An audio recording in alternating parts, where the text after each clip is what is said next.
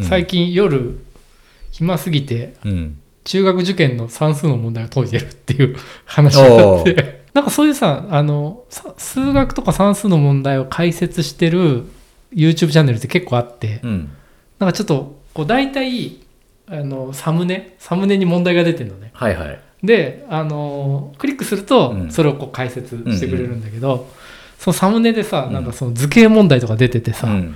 でちょっとこうあれこれなんか昔やったような気がするけど解けないかなとかっつってこう見ながらやってて、うん、で解けたとか解けないな分かんないとかって言いながら、うん、その動画見ると、うん、いや実はここに補助線引くととかっていうね、はいはいはい、やつを夜な夜な見てて、うんうん、で学びスクエアっていう、うん、なんか YouTube じゃなんか塾かなんかだと思うんだけど、うん、まさにその子供の教育用のそうそうそう、多分中学受験用のだと思うんだけど、うん、学びスクエアの菅藤さんっていう、うん、なんか解説する人がいて、うん、はい学びスクエアの菅藤ですっつって、うん、あこれはねもうねここに補助線引いたら一発ですみたいなやつを、うん、夜な夜な見ながら、うん、算数の問題解いてるっていう、うん、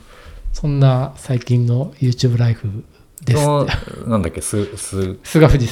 さんは、うん、どういう感じの人なんですか？菅藤さんは、うん京都で出身で、うん、洛南だか洛西だかで二浪したんだけどなんか期待したとこに入れなかったみたいな話をしてて、うんうん、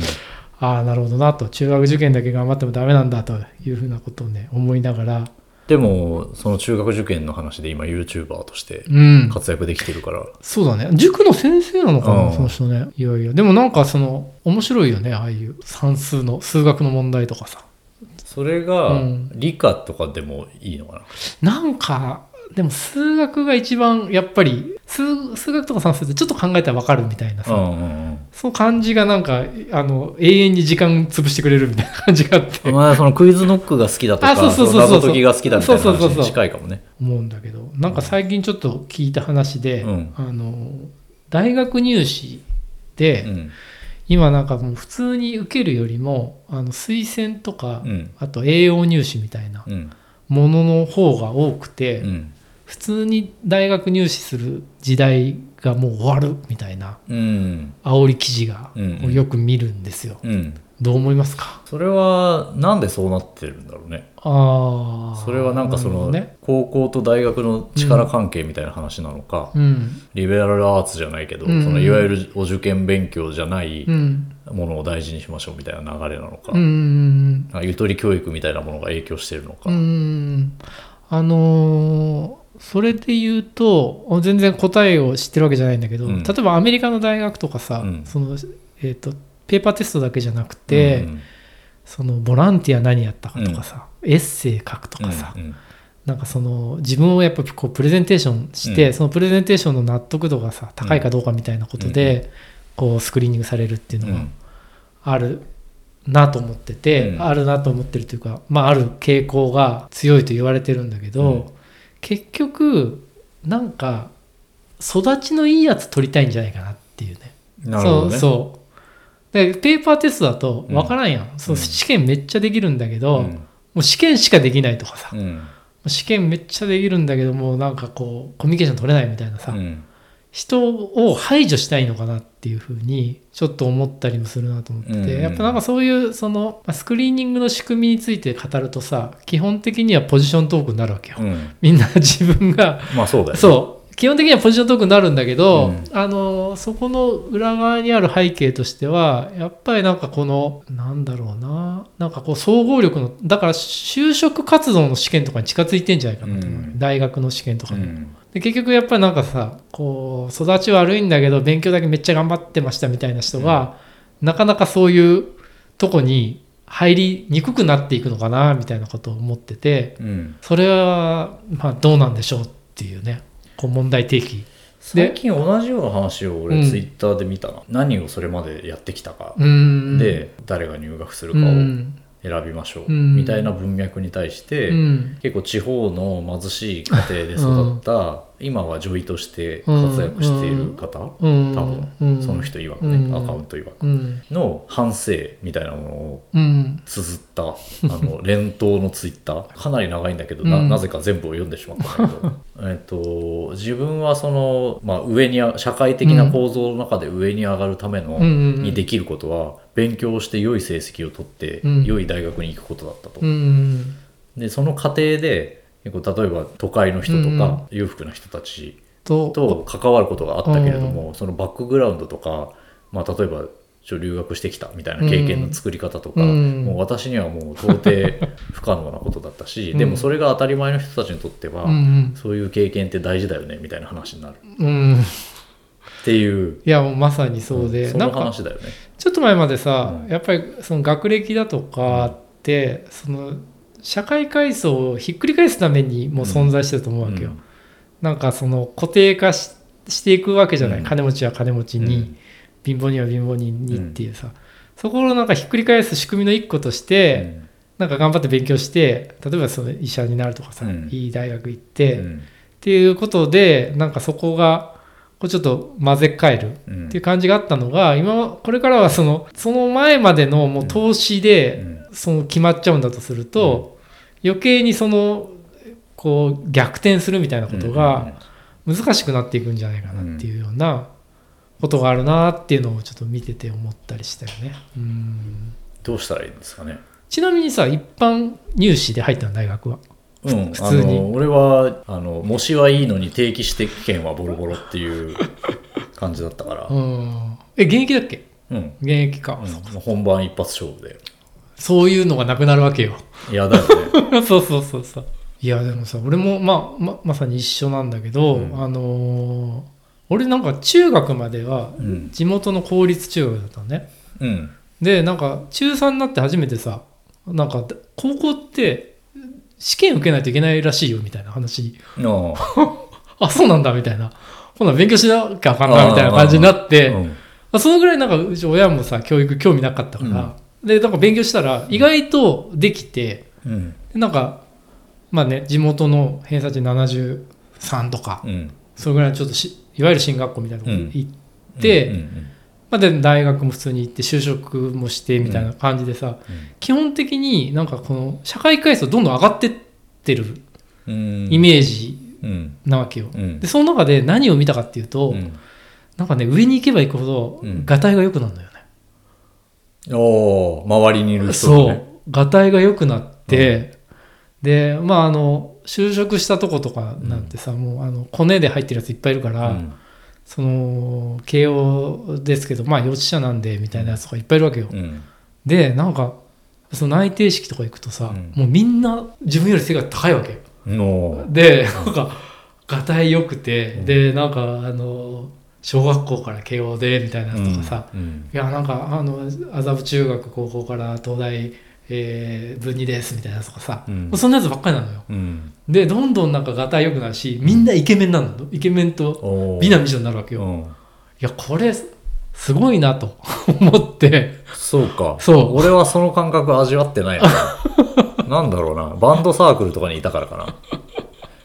いや俺だからスタート地点がさ、うん、もう本当に、うん、もう名もなき公立中学校だところから。ああでも首都圏で育ったから特にそのギャップがあったからね。そうかもね。俺はそうかもね。俺も、うん、俺高校まで公立だからね、うん、で大学は私立だけど東京のね、はいはいはい、それまで地方にいたからあんまりそういうなんか差を感じなかった。いやあと就職したとこがね一番やっぱコネの巣窟みたいなとこだったんで、ああそうだねそうそうそうあなたはね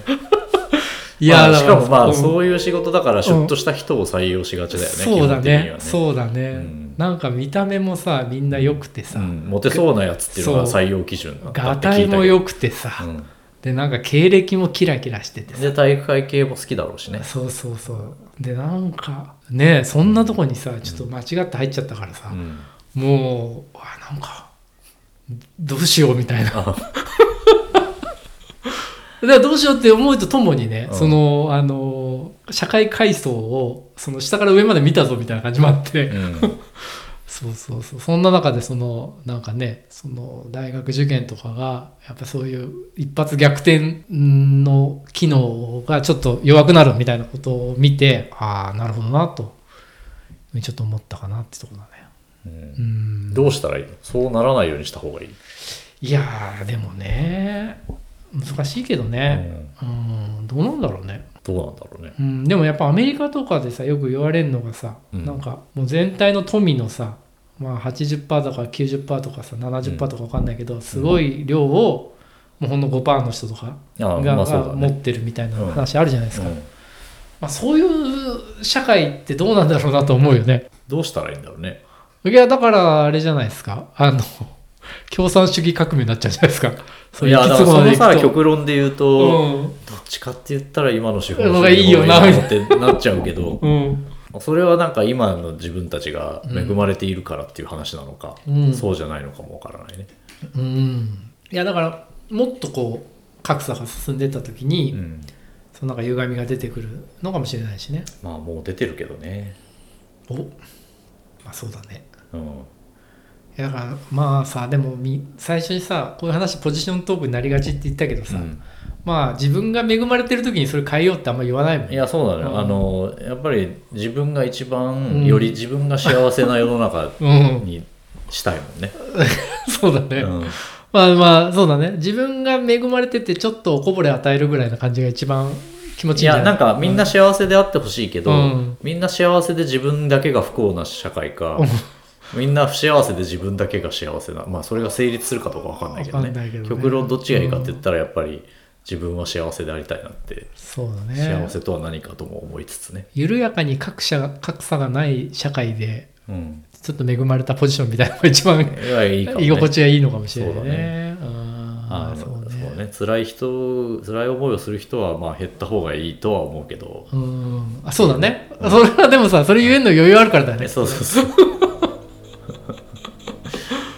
そうやな、やからそのなんだろう、あの金持ちの方がリベラルになって、うん、あの本当になんか恵まれてないと逆にあの保守になるみたいなね、うん、そういうのあるよね、うんうん、まあ、夢も希望もない話になってしまいましたけどね。そんな中ですごい夢のある話を1個すると、うん、あのおすすめ YouTuber なんだけど、はいはいはい、柴崎さんっていうおじいちゃんがやってる、はい、おじいちゃんがやってんだ、うん、絵を描く人なんですよ。絵を描く人、基本水彩画の人なんだよね多分ね、うんうんうんうん、あの白髪の品のいいおじいちゃんで、うんうん、めちゃくちゃ感じがいい、うんうんうん、はつらつとしたね。ぜひこれはあの見てもらえると分かると思うから柴崎さん見てほしいんだけど、柴崎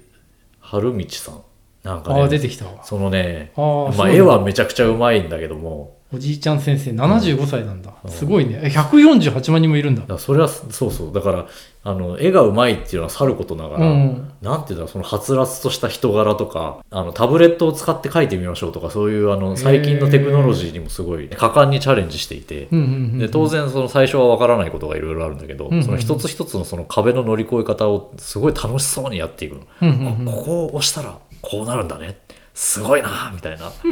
あの調子でね一つ一つ乗り越えていったり、ね、あとその視聴者で絵を描いてる人が多いから、うんうん、添削してくださいみたいな、すごい絵めっちゃうまいな、そうそうで人のやつを添削する時とかも